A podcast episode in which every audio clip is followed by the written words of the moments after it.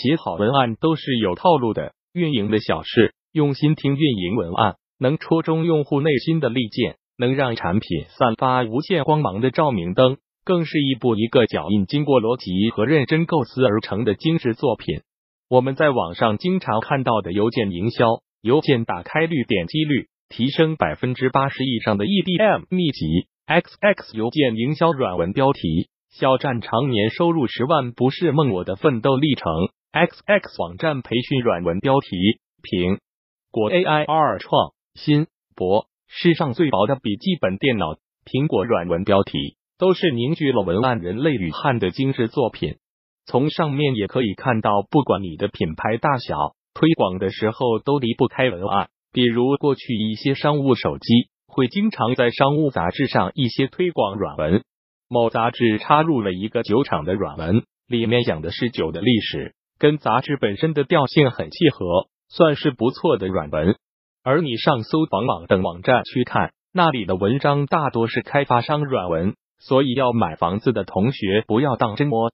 用户是不会拒绝好的软文的，一篇好的文案，在得到用户的高度认可下，是可以释放出巨大的能量，为品牌带来无限大的曝光率与转化度的。那一篇好的文案是怎么写出来的呢？有没什么公式可以套呢？你还别说，还真有。我们在观众、电视、电影等媒介上看到的文案，都是按套路去制作出来的。今天就给大家讲讲成功文案的六部曲。我们分六个步骤去解析：一、确定目标，在你写一篇软文之前，你一定要先弄清楚你这个软文写出来的目的是什么。你是用这篇软文做一次推广呢，以吸引到用户来注册你的网站啊，关注的公众号，亦或是下载你家的 APP，还是说你用这篇软文给自家公司的某场活动预热？这都是你在写这篇软文时必须弄清楚的。二，找到受众，在明确知道你的目标之后，很多人会急着开始写文案。可以这样想，我连自己的受众在哪里都不知道。他们在想什么都不知道，写出来的东西给谁看呢？所以这时候我们需要明确我们的目标群体是哪类群体，因为只有确定目标用户之后，你才会知道该写什么，才能击中他们的内心，才有可能卖出产品，带来转化或让用户为你转发。那说了这么多，我们应该怎么去确定我们的目标人群在哪里呢？这里有四个关于确定目标用户的原则。我的产品符合目标人群的需求吗？我的产品目标人群买得起吗？我掌握的推广渠道能否覆盖到我要的这些目标人群？我的产品调性与目标人群的价值观相符吗？然后按照这四个原则去找出符合这些特点的人群。所以记住，要记住，千万要记住，重要的事情说三遍，在写文案之前。先确定目标人群，即使你在大街上、电视上、网络上看到别人家文案的时候，也试着先想想别人家的目标人群是什么。这不是没事找事做，这是作为一个文案人必须有的素养，也是训练你的本能，是你超越百分之九十竞争对手的前提。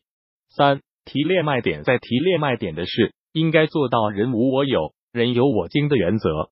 这在产品学里是一条亘古不变的真理。这里的人有我精，指的也是在原有的基础上，你要研发出新的东西来，或者能做出很好的产品优化。但互联网发展到目前这个现状，市场上已有的产品大多是同质化严重，市场份额也基本被行业巨头霸占。这时候，你在做毫无新意的同类型产品，几乎没有成功的可能性。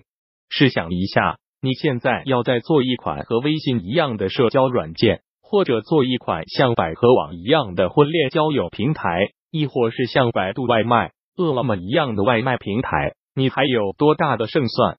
而三六零董事长周鸿祎在一次公开演讲中说道：“如何找到好的产品？它必须满足三个条件：刚需、痛点、高频。所谓痛点，就是这里说的稀缺性。”你的产品能帮助用户解决别的产品无法解决的问题，它就是有卖点的产品。卖点不需要多，一个就够。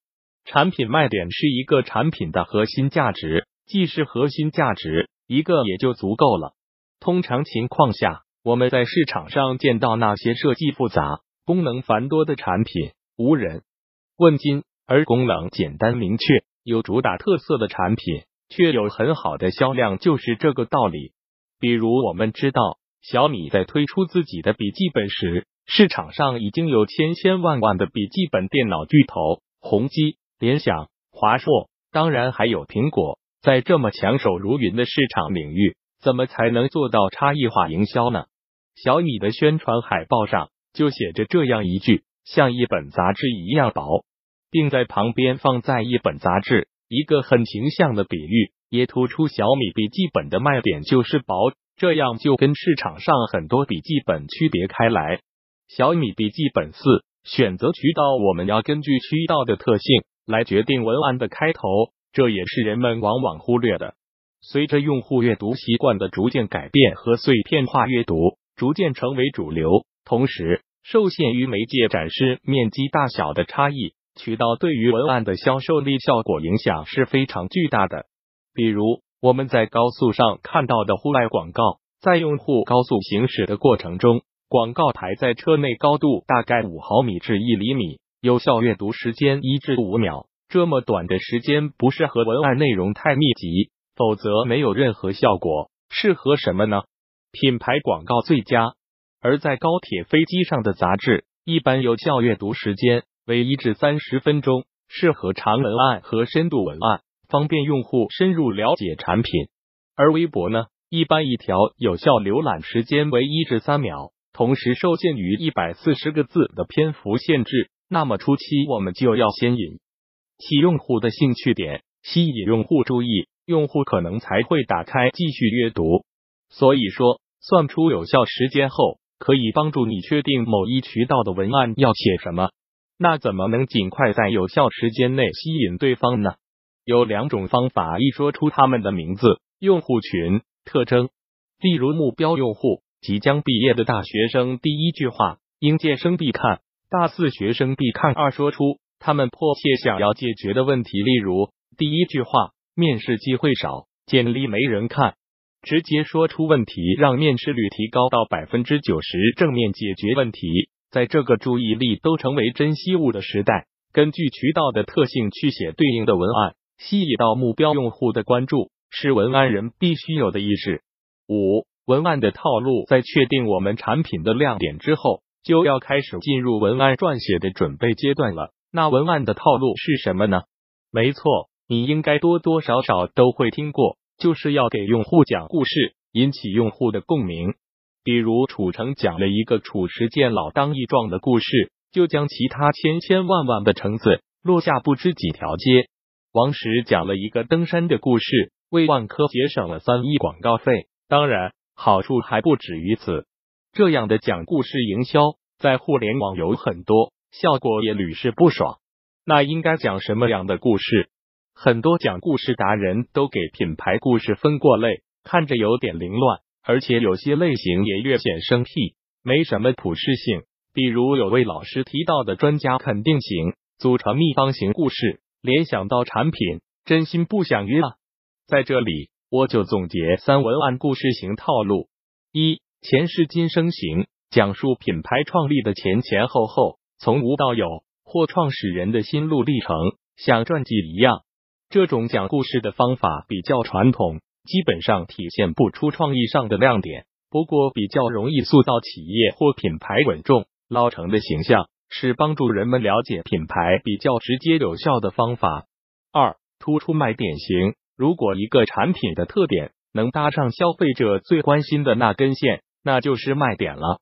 比如做餐饮行业的。要打消人们对食品质量的顾虑，做电器的要打消消费者对基本用电安全的担忧。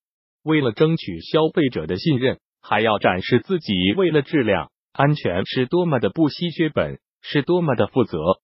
大家都听过这样的故事：肯德基会销毁当天卖剩的汉堡包，以保证汉堡包每天都是新鲜。海尔的张瑞敏曾怒砸二十六台不合格冰箱。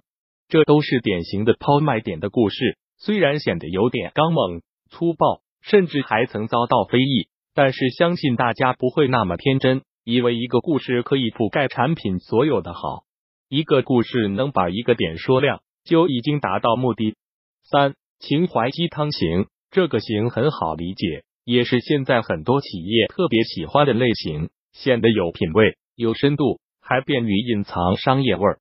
这方面成功的案例就很多了，但是有必要提醒大家，失败的也很多。鸡汤这个东西，要是没弄好，容易变成狗血。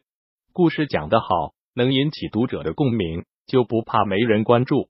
六、修饰文案。当一篇初稿的文案确定之后，往往需要经过修饰，让文案更加能激发用户的兴趣。那应该怎么样去修饰文案呢？